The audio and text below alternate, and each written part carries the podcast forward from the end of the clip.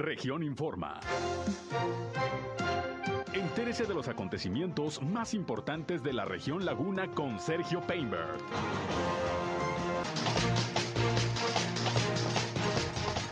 Se registran 262 nuevos casos positivos de COVID en Coahuila. Presenta su proyecto de agenda legislativa el diputado federal del PRI, José Antonio Gutiérrez Jardón. El teleférico de Torreón anuncia actividades de capacitación.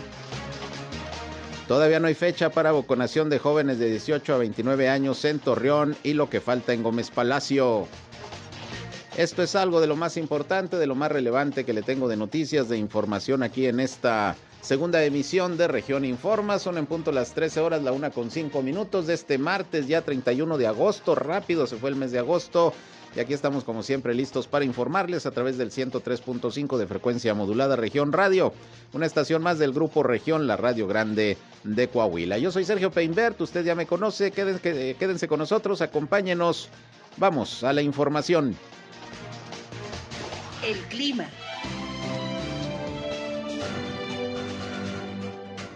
Temperatura muy, muy agradable, 20 grados centígrados hoy por la mañana, cielo despejado, medio nublado espero que hoy por la tarde nuevamente tengamos eh, precipitaciones tarde-noche, precipitaciones ligeras muy similares a lo que se presentó el día de ayer, eh, vientos de 30 hasta 35 kilómetros por hora. Eh, desde el día de hoy hasta el día viernes vamos a estar registrando precipitaciones por la tarde-noche o muy temprano por la mañana. El clima.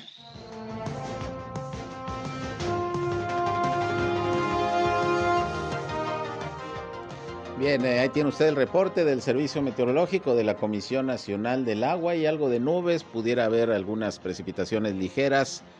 Por la noche estaremos pendientes. Por lo pronto, gracias como siempre a José Abad Calderón, previsor del tiempo de la Comisión Nacional del Agua, por su reporte diario. Gracias por acompañarnos, por estar con nosotros aquí en esta segunda emisión de Región Informa. Yo les invito, ya saben, como siempre también, a que entren en contacto con nosotros si tienen por ahí algún eh, comentario, alguna sugerencia, punto de vista o algún reporte, sobre todo si sucede algo en su comunidad, en su calle, en su colonia, en su ejido, pues ya saben que aquí estamos como siempre listos para atenderles.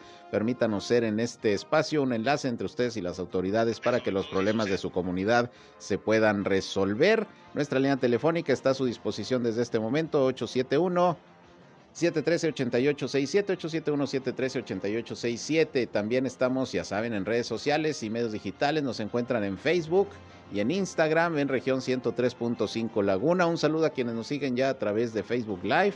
Gracias por acompañarnos también en esta red social. Y yo estoy en Sergio Peinber Noticias en Facebook, en Twitter, en YouTube, en Instagram y en sergiopeinber.com, mi portal web de información que como siempre les invito a visitar. Ahí también están nuestros enlaces para que nos escuchen en nuestras transmisiones de radio. Y bueno, sin más, vámonos, vámonos con las noticias.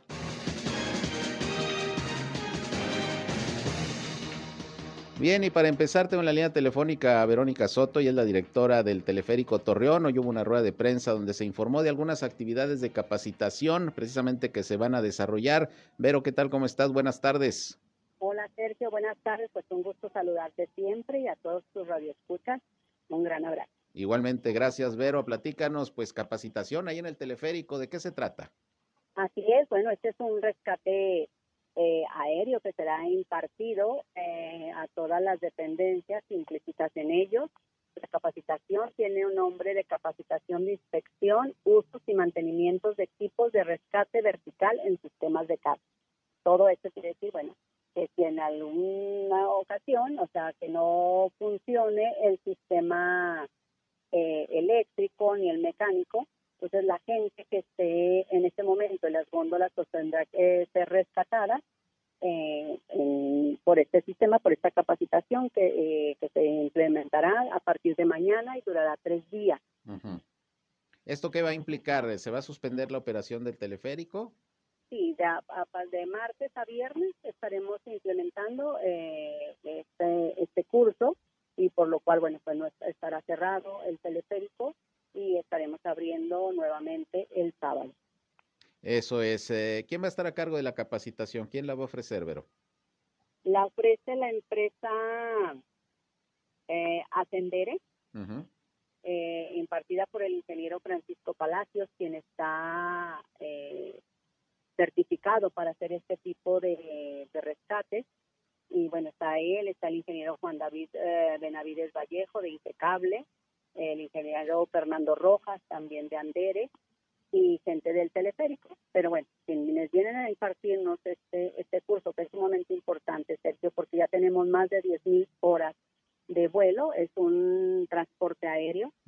Entonces, bueno, hay una norma que nos obliga a, tener esta capacitación, porque después de las 10.000 horas, eh, ya tenemos que tener precauciones y más cosas en el, sistema por sí mismo vienen a, darnos esto. También traemos, ya tenemos ya un mes aquí eh, visita de Centro de Ingenieros de Impecable, donde nos están haciendo un dictamen de cómo hemos mantenido el mantenimiento del sistema, que esto nos da la garantía y para no perder la, pues, la garantía precisamente y el seguro que, que tenemos con la empresa. Claro, entonces es la primera vez que se da esta capacitación. Así es, es la primera vez que se da. Eh, y bueno, estaremos haciendo con el compromiso de una vez terminado este rescate en el cual, bueno, tendrá un valor eh, curricular eh, en donde no se les dará todo, me dice el ingeniero, sino que se les hará una un examen, un diagnóstico al término de ello para saber quiénes son los de, van a ser 38 personas que estarán participando, pero de las 38 personas, ¿cuántas personas son las que sí pueden y están capacitadas para dar este tipo de, de apoyo y ayuda en, cierto caso que se requiere. Oye, entonces se van a ver por ahí algunas eh, acciones eh, directamente en el teleférico, digo, porque algunas personas a lo mejor empiezan a ver labores de rescate y van a decir algo pasó, y no, es capacitación. Así es, estaremos, eh, van a ser teóricas y prácticas desde el día de mañana, de 8, las tenemos programadas de 8 a 4 a 6 de la tarde, depende cómo vayan siendo las prácticas. el, el viernes terminamos donde va a ser la pues la, mayor eh, práctica este, se hará en el cerro ah, se hará en el cerro en la parte más alta para ver eh, cómo se va a rescatar porque ellos me decían que en la calle en lo alto esto es, esto es muchísimo más fácil. Eh, bueno para ellos verdad sí claro. pero por las complicaciones del cerro y todo eso es a donde ellos vienen a darnos esta capacitación. O sea cómo las bajamos desde el cerro a la gente que se quede una hora, dos horas eh, dentro de las góndolas. Entonces, bueno, es sumamente importante que estemos todos atentos y capacitados. Ojalá y nunca se requiera, pero bueno, que sí tengamos la capacitación, que es lo importante. Efectivamente, como dices, Vero, ojalá nunca se dé una situación de esa de esa naturaleza y pues es importante que tengan todo el personal y los cuerpos de emergencia conocimientos de cómo llevar a cabo una labor de rescate en un teleférico. Y bueno, pues estaremos pendientes entonces tres días en que no va a estar operando hasta el sábado entonces eh, se reactiva, ¿verdad? Así es, el sábado iniciamos actividades. Bueno, estaremos ahí en redes eh, informando qué es lo que estamos haciendo, cómo se están capacitando, eh, las prácticas que se estarán llevando. Entonces, vamos a estar por redes informando todo ello y agradecemos de verdad la, la cobertura que, hemos tenido, porque yo creo que es importante dar la garantía a, quienes nos visitan, a quienes nos, visitan que se sientan con la seguridad y la garantía que tenemos este tipo de capacitación. Muy bien, pues estaremos pendientes, Vero, y ojalá que se llegue a buen término pues esta labor eh, que van a iniciar a partir del día de mañana. Antes de terminar, pues, ¿cómo les fue en las vacaciones de verano? Prácticamente ya regresan a las escuelas, eh, algunos presencial, algunos virtual, los niños, los jóvenes. ¿Qué resultados de este periodo vacacional con el teleférico? Bueno, pues muy, muy padre, la verdad, volver a recibir a la gente, claro, con todos los protocolos que esto conlleva, con toda la responsabilidad que hemos tenido desde agosto del año pasado que nos incorporamos a trabajar con esta nueva modalidad. Bueno, pues en julio cerramos con 23 mil, 24 mil que no habíamos tenido desde, pues creo que desde enero, diciembre, no, habíamos tenido esta cantidad de gente. Entonces, bueno, hoy, hacemos el cierre ya de, de este mes para saber, bajó este mes, la verdad, sí, sí bajó pero el mes eh, pasado fue de los, mm, después de pandemia, fue de los ah, con mayor resultado, mayores visitas que hemos tenido. Muy bien, pues seguimos pendientes, Vero, gracias por la información y eh, al final eh, seguramente nos informarás cómo les fue con esta capacitación y que todo el público sepa que por este motivo, tres días, martes, perdón, miércoles, jueves y viernes, no va a estar operando al público el teleférico para desarrollar estas actividades. Muchas gracias. Un abrazo y estamos en contacto. Gracias. Claro que sí, gracias. es eh, Verónica Soto, directora del teleférico Torreón. Bueno, pues importante, sin duda, el que se esté preparado para alguna contingencia que se pueda presentar también en teleférico, como dice ella, puede quedarse de repente varado el público en algún momento, que no haya funcionamiento eléctrico, mecánico, porque tiene dos sistemas el teleférico para operar, uno eléctrico y uno mecánico. Si algo sucede y ni funciona ninguno de los dos, bueno, pues están preparados para rescatar a las personas que en un momento dado pudieran quedarse ahí ahí varadas en las góndolas, ese es el objetivo. Bien, por otra parte, pues tenemos el reporte diario de las autoridades eh, sanitarias de Coahuila de Durango sobre el COVID-19. Mire, pues los lunes generalmente los números son bajos eh, en cuanto a contagios en relación al resto de la semana. Ayer fueron alrededor de 80 casos los reportados eh, de lunes a de domingo a lunes en Coahuila, pues déjeme decirle que hoy ya son 262, de lunes a este martes son 262 nuevos casos positivos de COVID-19 y seis defunciones, las cuales ocurrieron, dos en Piedras Negras, una en Sabinas, una en Saltillo, otra en Ramos Arispe y una más en Torreón, otra defunción, una mujer de 63 años. Los casos pues siguen siendo eh, más allá en la ciudad de Saltillo, en la capital del estado.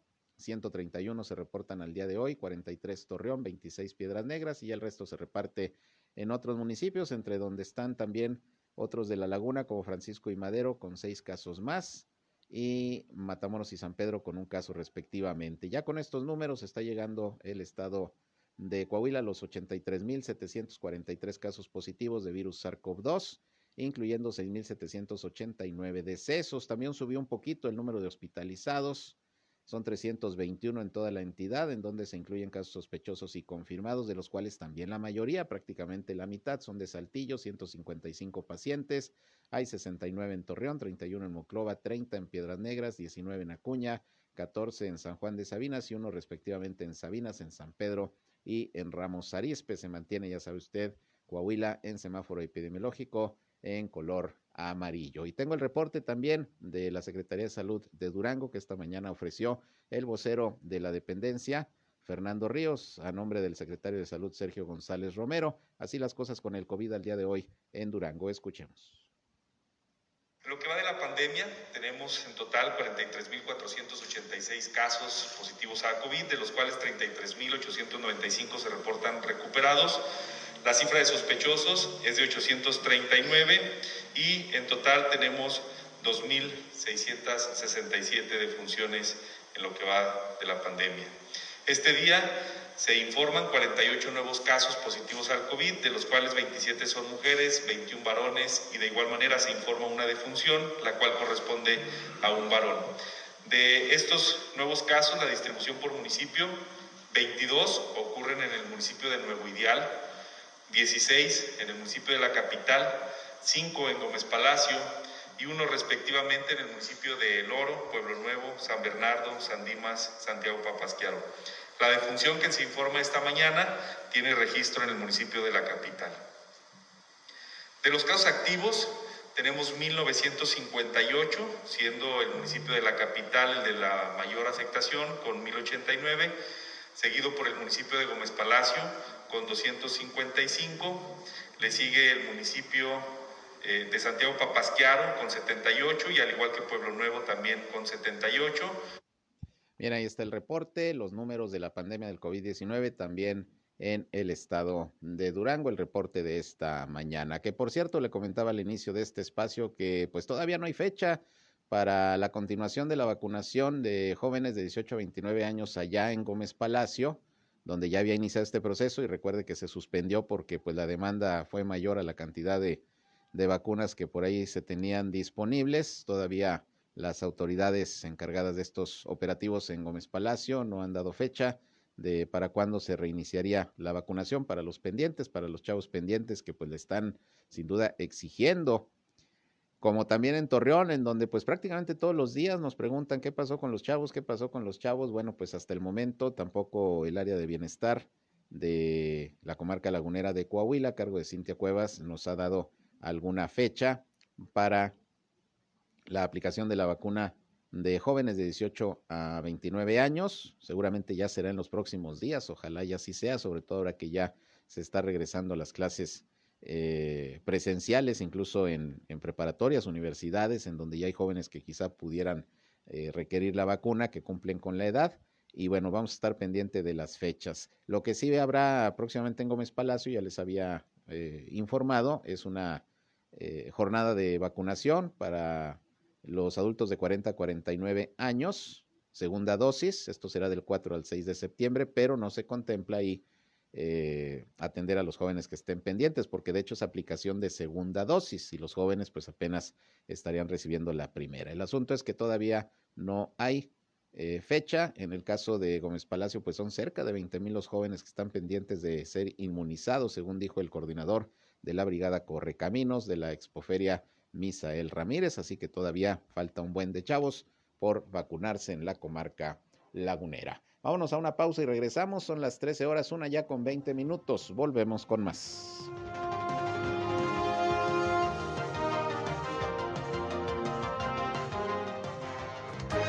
Región Informa. Ya volvemos. Estás escuchando región 103.5.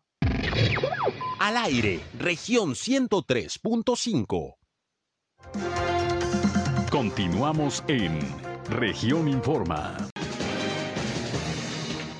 Bien, continuamos, son las 13 horas, una con 23 minutos. Gracias por continuar con nosotros aquí en Región Radio, que por cierto estamos muy contentos. El 15 de septiembre cumplimos un año ya de haber salido al aire con todos nuestros espacios informativos, de entretenimiento y gracias sin duda por su preferencia durante este primer año de actividades de Grupo Región la Radio Grande de Coahuila. Y bueno, tengo la línea telefónica al diputado federal, ya diputado federal, eh, que tomó protesta y todo por Torreón, José Antonio Gutiérrez eh, Jardón, que hoy ofreció una rueda de prensa y pues ya puso a a disposición de los ciudadanos a través de los medios de comunicación todo lo que tiene que ver con su agenda legislativa de su fracción del PRI y lo que se va a impulsar en la Cámara de Diputados, pues a partir ya de mañana que arranca formalmente actividad la nueva legislatura. ¿Cómo estás, diputado? Buenas tardes.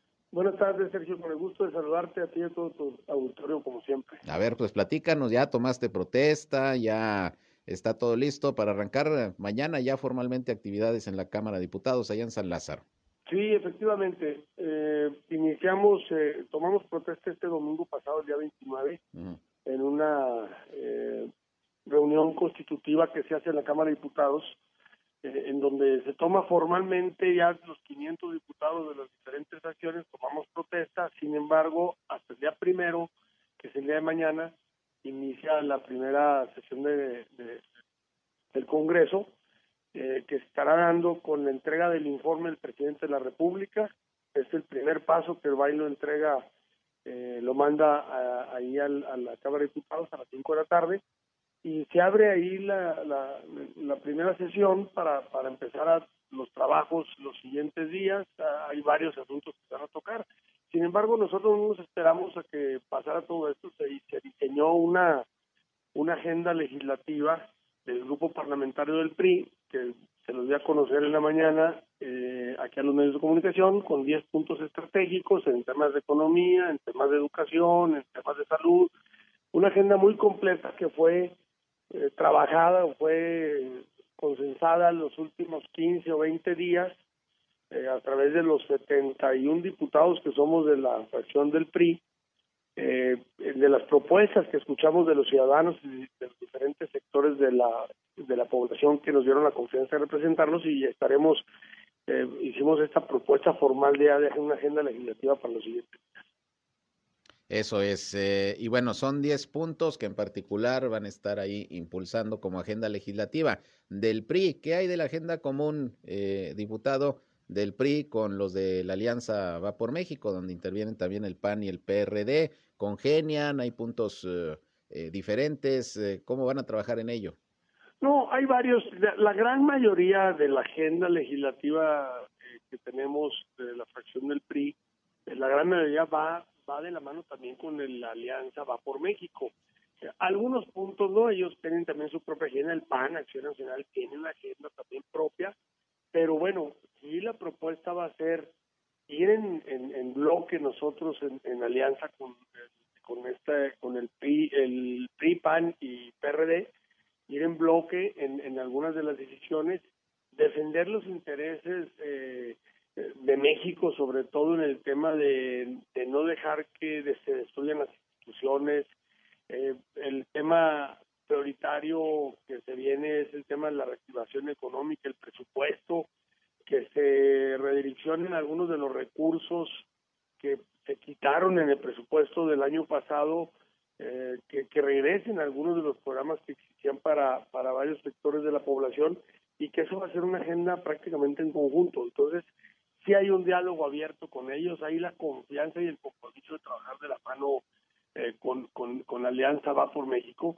pero también tenemos nuestra propia agenda legislativa, los de la facción de Claro. Eh, ¿Qué opinión te merece que finalmente el coordinador de la bancada del PRI, exgobernador de Coahuila, Rubén Moreira, pues eh, también ocupará pues la presidencia de la Junta de Coordinación Política?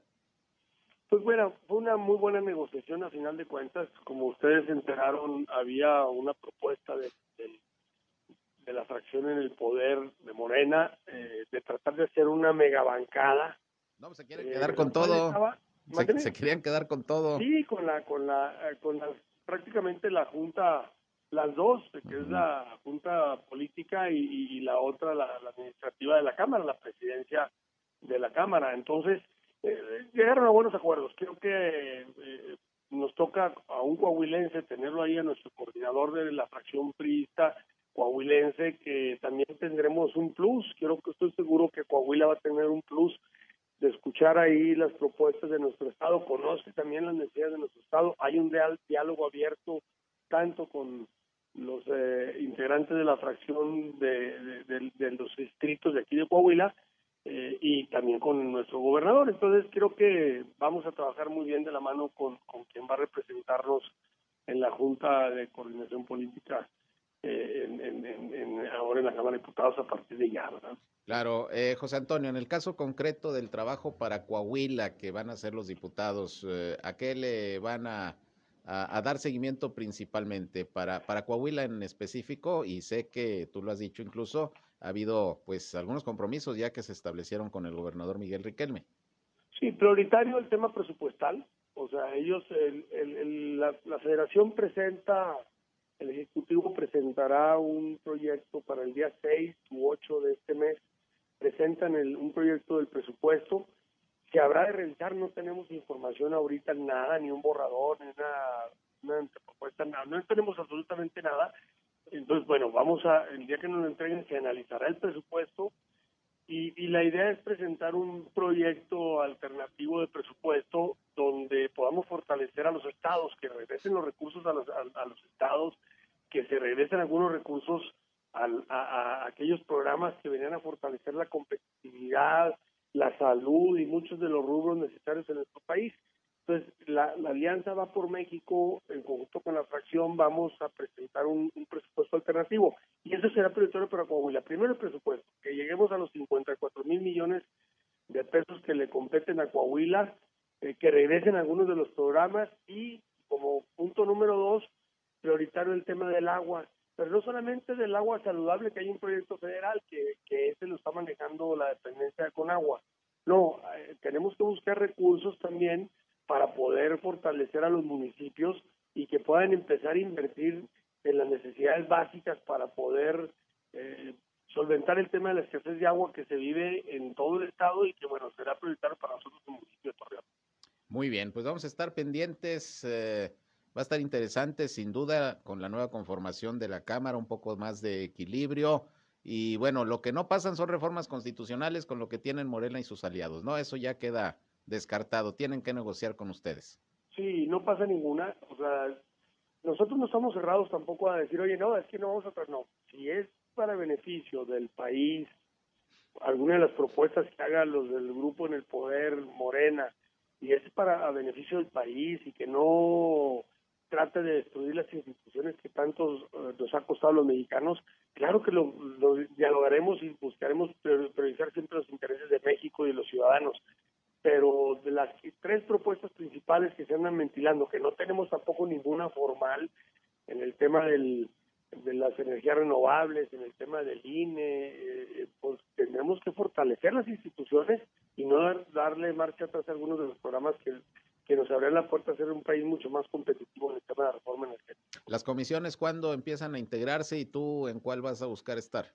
Mira, el, el día 20, de hecho ya hay diálogo al día de hoy, sin embargo, hasta formalmente, hasta el día 20 se deben instalar, el 20 de, de septiembre, eh, nosotros ya hicimos una propuesta, todos los diputados de la fracción priista hicimos una propuesta en las comisiones que más nos interesaba, a un servidor eh, hice una propuesta está en la Comisión de Energía, eh, perdón, en la Comisión de Desarrollo Económico, de Economía, eh, en, la, en, la, Comisión del Campo, de, la Agricultura y, y por, por, último eh, estar también en la, en la Comisión de Hacienda, que es donde llegan a veces todas las propuestas que tienen que fijar a través de Hacienda de cualquier propuesta que venga a, a, a incluir recursos, uh -huh. pues hay que cavilar en Hacienda. Entonces, bien importante también es participar en esa comisión. Muy bien, pues vamos a estar pendientes y estaremos, pues seguramente como los ciudadanos que te llevaron a ocupar la curul, al pendiente de tus actividades, de los resultados y de, bueno, de cómo transiten las cosas en esta nueva legislatura y me imagino que tú igualmente nos estarás informando, ¿verdad? Claro que sí, pero como siempre estaremos dando información gracias a los medios de comunicación por, por este acompañamiento y estaremos en contacto informándoles de todo lo, lo que sucede en, en, la Cámara de Diputados en los siguientes días. Muy bien, pues estamos pendientes. Gracias, diputado. Gracias, un abrazo como siempre a la orden. Gracias, José Antonio Gutiérrez Jardón, diputado federal ya. Mañana entran en funciones de manera formal, ya tomaron protesta el domingo, pero mañana formalmente ya están ocupando su curul en San Lázaro con mucho trabajo de entrada porque es el informe del presidente López Obrador, vendrá la glosa, las comparecencias de los eh, secretarios de Estado y bueno, pues de todo ello le vamos a estar informando. Por lo pronto, pues ya se aprestan los diputados federales de Coahuila como los de Durango, pues a comenzar a trabajar allá en San Lázaro. Por otra parte, Hoy déjeme le comento que el alcalde electo de Torreón, Román Alberto Cepeda, asistió como invitado especial a la séptima sesión ordinaria del Instituto Municipal de Planeación de Torreón, en donde se abordaron los proyectos del 2022 para el desarrollo de la ciudad, así como el anteproyecto de presupuesto a ejercer el próximo año por parte de este organismo. En la reunión estuvo el alcalde de Torreón, Jorge Cermeño Infante, así como los directores y consejeros del INPLAN, y como invitado, les decía el alcalde Román Alberto Cepeda, quien ya está teniendo reuniones con el alcalde en funciones, Jorge Cermeño Infantes, están analizando pues varios temas de cómo se va a dejar la administración. No es formalmente ya el proceso de entrega-recepción, eso sería a partir de, de, noviembre, según lo que ha dicho el propio Contralor Municipal de Torreón. Pero bueno, pues ya el alcalde electo se anda empapando de los temas más importantes. Ahí, por cierto, eh, en esta sesión del IMPLAN, se habló de algunos uh, eh, planes, algunos proyectos, como el del Programa Integral del Agua, el anteproyecto del presupuesto del IMPLAN, que se espera sea el próximo año de 15 millones 300 mil pesos, que se espera sea autorizado al final del año. Y bueno, por ahí el alcalde electo Román Alberto Cepeda señaló que el trabajo del IMPLAN es importante para el desarrollo y visión de la ciudad, que mire, el organismo eh, trasciende eh, las administraciones, incluso quienes lo dirigen. Así quedó establecido en la ley y en la reglamentación que el IMPLAN, pues independientemente de las administraciones y sus colores, debe continuar con su trabajo de planeación e incluso sus uh, directores y consejeros pues pueden eh, tener ahí más tiempo eh, que va más allá de una administración municipal. Hay que recordar, por ejemplo, que el anterior director del IMPLAN, Eduardo Orguín, que se nos adelantó en el camino, que en paz descanse, pues empezó como director del IMPLAN en la administración de Miguel Ángel Riquelme Solís, cuando era alcalde, hoy gobernador, y siguió en la administración de Jorge Cermeño Infante porque su cargo, si mal no recuerdo, era de seis años. Entonces, pues trascendía de una administración a otra. Entonces, pues ahí estuvo presente el eh, alcalde electo, eh, Román Alberto Cepeda, y bueno, pues ya, pues obviamente preparando todo para lo que tiene que ver con eh, el inicio del próximo gobierno municipal a partir, ya sabe usted, del primero de enero del próximo año. Bien, Por otra parte, hoy por la mañana en nuestra primera emisión platiqué con el licenciado Enrique Flores Ruiz. Él es el director de notarías del estado de Coahuila y bueno, nos habló sobre pues las facilidades que se van a dar a los ciudadanos para que puedan elaborar su testamento en septiembre. Septiembre es el mes del testamento y bueno, ya sabe que se da un precio preferencial e incluso el trámite se hace gratuito para quienes eh, pertenecen a corporaciones policíacas y aquí también incluso sabe para quiénes, para quienes trabajen en el sector salud. Vamos a escuchar lo que nos comentó el director general de Notarías de Coahuila, Enrique Flores Ruiz. ¿En qué consiste este programa o esta campaña? Eh, pues bueno, para difundir entre el público en general que en el mes de septiembre todos los notarios públicos del Estado van a otorgar los testamentos públicos abiertos por la cantidad de 1.600 pesos al público en general. Esto es por un lado.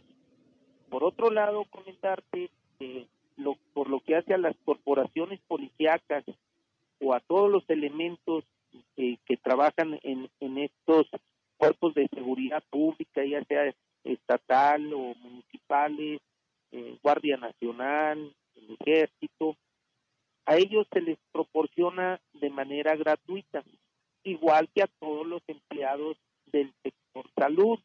Ahorita tú comentabas eh, pues que estamos en epidemia y pues bueno, eh, los notarios del estado de Coahuila y el gobierno del estado reconoce esa labor del sector salud, médicos, enfermeras, camilleros, socorristas, incluso de la, de la Cruz Roja, eh, o de cualquier otra corporación, a ellos también se les está otorgando de manera gratuita este, en esta campaña. Esto es en términos generales en lo que consiste lo que es septiembre, mes del testamento, en unión con los notarios. En lo que es en septiembre es 1.600 pesos gratis a las corporaciones policíacas y durante todo el tiempo en que dure esta pandemia se les va a dar de manera gratuita a todo el personal del sector salud, público o privado. Esto es un, testamento público abierto, un testamento genérico en el que, por ejemplo, el testador manifiesta su última voluntad que dispone de sus bienes y derechos para determinada persona o determinadas personas así de manera genérica. Ya cuando el testador tiene diversos inmuebles o diversos muebles o propiedades o derechos, bueno, ahí ya tiene otro costo. Estamos hablando en esta campaña de 1.600 para un testamento genérico. Hemos tenido muy buenos resultados en comparación con el año Eh, se incrementó cerca de, de un 30% eh, eh, la elaboración de testamentos a manera de ejemplo, te comento que en el 2020 tuvimos 5.650 testamentos y a la fecha ya llevamos cerca de 5.900 y queremos cerrar el año 2021 con la elaboración de 7.000 testamentos en todo el año. Y para este esta campaña nuestra meta es elaborar ya sea de mil a mil trescientos testamentos en todo el estado. Sí se ha incrementado, se ha elevado la cultura de, de realizar el testamento para evitar problemas, que también quiero comentar que una de sus características es que es revocable y libre, es decir, que el testador puede cambiarlo y puede disponer libremente de sus bienes a favor de tal o cual persona lo puede cambiar cuantas veces considere necesario.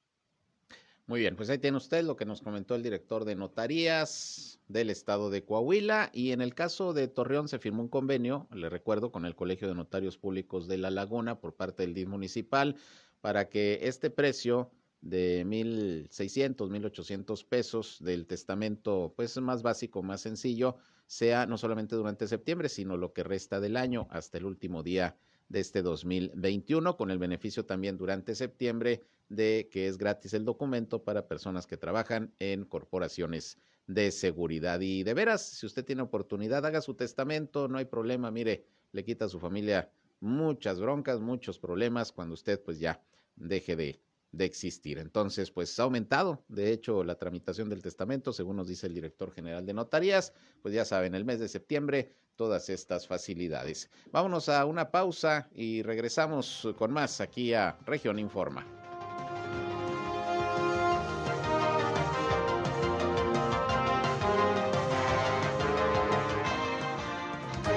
En un momento regresamos a Región Informa.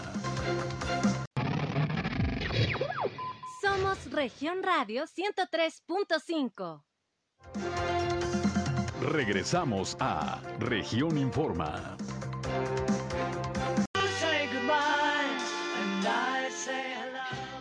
Bien, regresamos aquí con más información, escuchando aquí a los Beatles, una excelente canción.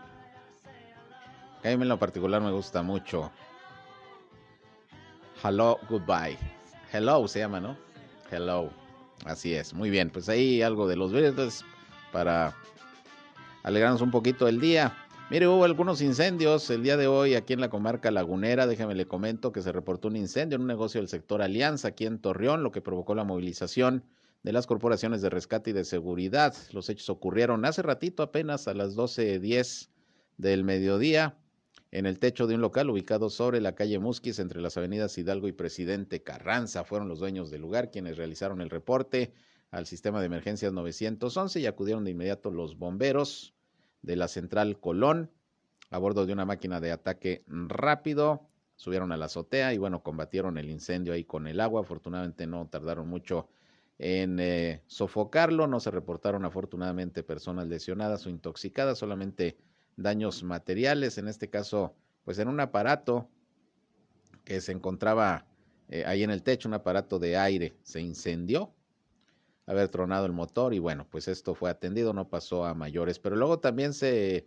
registró un incendio esta madrugada allí en la colonia Campo Nuevo, Zaragoza, también aquí en la ciudad de Torreón. Afortunadamente estaba deshabitado este, este domicilio.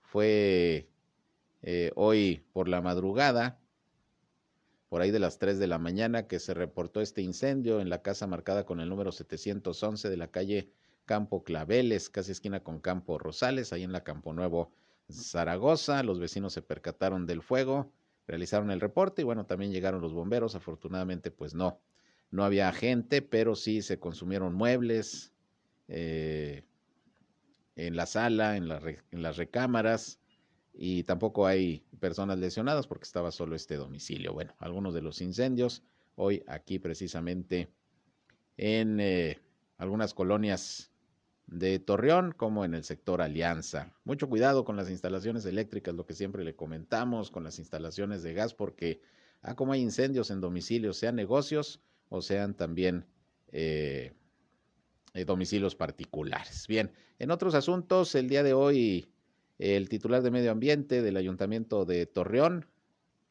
eh, Felipe Vallejo, presentó su informe de actividades a los integrantes de la Comisión precisamente de Medio Ambiente del Cabildo. Y bueno, pues ahí, por ejemplo, informó que durante el mes de julio se han donado ya 1.844 árboles de distintas especies a ciudadanos y a diversas organizaciones. Hace poco incluso donaron árboles ahí al Ayuntamiento de Gómez Palacio, en un acto donde estuvo presente la alcaldesa Marina Vitela. También eh, informó que se dio mantenimiento a 14.049 especies a las cuales se les proporciona riego y deshierve. Y bueno, pues importante la labor que se ha hecho en materia de reforestación. Felipe Vallejo dijo que se llevó a cabo la firma del Pacto del Arbolado Mexicano entre Gómez Palacio, Lerdo y Torreón, cuyo objetivo es mantener el cuidado y la reforestación de la mancha urbana, así como vigilar podas y talas excesivas, además de prohibir el encalado de capa vegetativa. Algunas de las acciones que se han desarrollado por parte del área de medio ambiente, hoy esto se informó ahí ante los regidores de la Comisión respectiva eh, por parte del titular de, la Dirección de Medio Ambiente. Por su parte, también eh, la Dirección de Salud Municipal informó de las labores que se han estado realizando, eh, sobre todo para el control del el mosquito transmisor del dengue y de las garrapatas, que mire, con estas lluvias, pues ha habido problemas, sobre todo con mosquito. El Titular del área de salud municipal, el doctor Manuel Acuña, informó que durante el mes de agosto, personal de vectores, que pertenece precisamente a esta dependencia, ha detectado los puntos de mayor proliferación del mosco Aedes aegypti, que es el transmisor del dengue, zika y chikungunya, y se han llevado a cabo diversas acciones. Eh, luego que se realizó el diagnóstico, eh, han estado aplicando abate y monitoreando las ovitrampas que se han instalado eh, también se estuvo llevando a cabo limpieza de cacharros en diferentes colonias. Mire, los puntos donde más problemas ha habido con el mosquito transmisor del dengue, incluso de garrapata, son los siguientes. Algunas de estas colonias, son muchas, pero se las voy a mencionar algunas de ellas.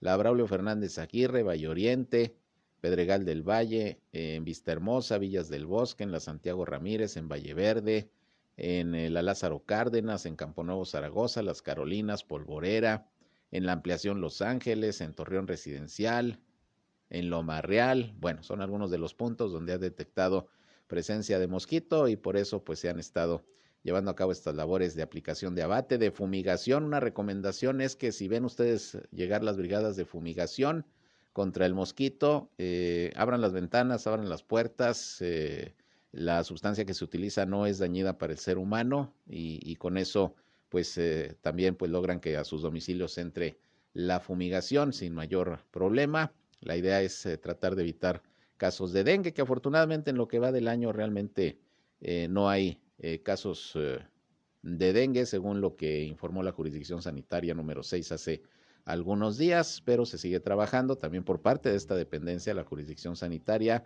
en la cuestión del control del mosquito transmisor del dengue. Y si usted se da cuenta de que por ahí hay problemas de mosquitos, pues hay que turnarlo el reporte a la Dirección de Salud o a la misma jurisdicción sanitaria. Es importante para evitar, evitar casos de dengue, eh, como pues eh, se ha logrado hasta el momento, por lo menos aquí en la laguna en la laguna de Coahuila. Por otra parte, allá en Gómez Palacio, por cierto, lo que sí continúan también son las campañas de vacunación antirrábica y de desparasitación de los perritos y de los gatitos. Déjeme le comento que la Dirección eh, Municipal de Salud, también allá en Gómez Palacio, está informando que continúan las brigadas con apoyo de personal de la Subdirección de Control y Bienestar Animal, acudiendo a diferentes sectores de Gómez Palacio para llevar los servicios, eh, servicios gratuitos, eso es lo importante, son servicios gratuitos como la vacunación antirrábica y la desparasitación de los perros y de los gatos. Han ido a diversas colonias de la zona urbana, por ejemplo, en los últimos días estuvo la brigada en la colonia Ampliación Lázaro Cárdenas. Eh, y bueno, pues eh, espere usted la programación de visitas de estas brigadas en su colonia o también en la zona rural, ya que continúan realizando estas labores de desparasitación y vacunación antirrábica. Cuide las mascotitas, de veras eso es importante para eh, salud de, los animalitos y obviamente de, de, sus propietarios y de los seres humanos. Bueno, son actividades también en materia de salud que se están desarrollando allá en Gómez Palacio. Por otra parte, durante dos días se llevaron a cabo trabajos en un encuentro internacional de buenas prácticas en materia de seguridad eh, ciudadana y construcción de paz con perspectiva de género. Ahí estuvieron expositoras de México, de Argentina, Costa Rica y Australia. Y este evento se desarrolló eh, a instancias del gobierno del estado de Coahuila, según informó Katy Salinas Pérez, que es la directora del Instituto Coahuilense de las Mujeres. Este encuentro se realizó allá en la ciudad de Saltillo. Bueno, participaron también varias dependencias como la Fiscalía General del Estado, el propio Instituto Coahuilense de las Mujeres, la Secretaría de Gobierno, y explicó que se abordaron las estrategias que se han puesto en marcha desde el gobierno de Coahuila como la atención de mujeres adolescentes embarazadas en un programa que actualmente se está desarrollando en Australia, los juzgados especializados en violencia doméstica y las redes institucionales con las que cuenta Costa Rica, así como también las políticas públicas de igualdad y de coordinación parental que han permitido en Argentina que, en los casos de conflicto entre padres, un juzgado implementa acciones obligatorias para estos a fin de garantizar el bienestar de las y los menores. Así que temas interesantes que se abordaron en este encuentro que se organizó por parte del gobierno de Coahuila, dos días de trabajos allá en la ciudad de Saltillo. El tema, pues esto de la prevención de la violencia de género y prácticas que se llevan a cabo en Coahuila, políticas públicas ya se están desarrollando en otras partes del mundo, como Australia, a decir de la titular del Instituto Coahuilense de las Mujeres. Bien, pues con esto llegamos al final de esta emisión de Región Informa. Gracias como siempre por acompañarnos. Están ustedes informados, informadas y les recuerdo que en punto de las 19 horas estoy nuevamente con ustedes en nuestra tercera emisión donde ya les tendré pues un resumen de lo más importante de lo que ha acontecido durante este día en la comarca lagunera, en Coahuila y en Durango principalmente. Ya saben, el resumen más completo de la radio aquí en nuestra región. Así que les espero, sigan pasándola de lo mejor, si van a comer buen provecho y nos escuchamos más tarde en punto de las 19 horas. Yo soy Sergio Peinbert, usted ya me conoce. Pásenla bien. Esto fue Región Informa. Ahora está al tanto de los acontecimientos más relevantes. Lo esperamos en la próxima emisión.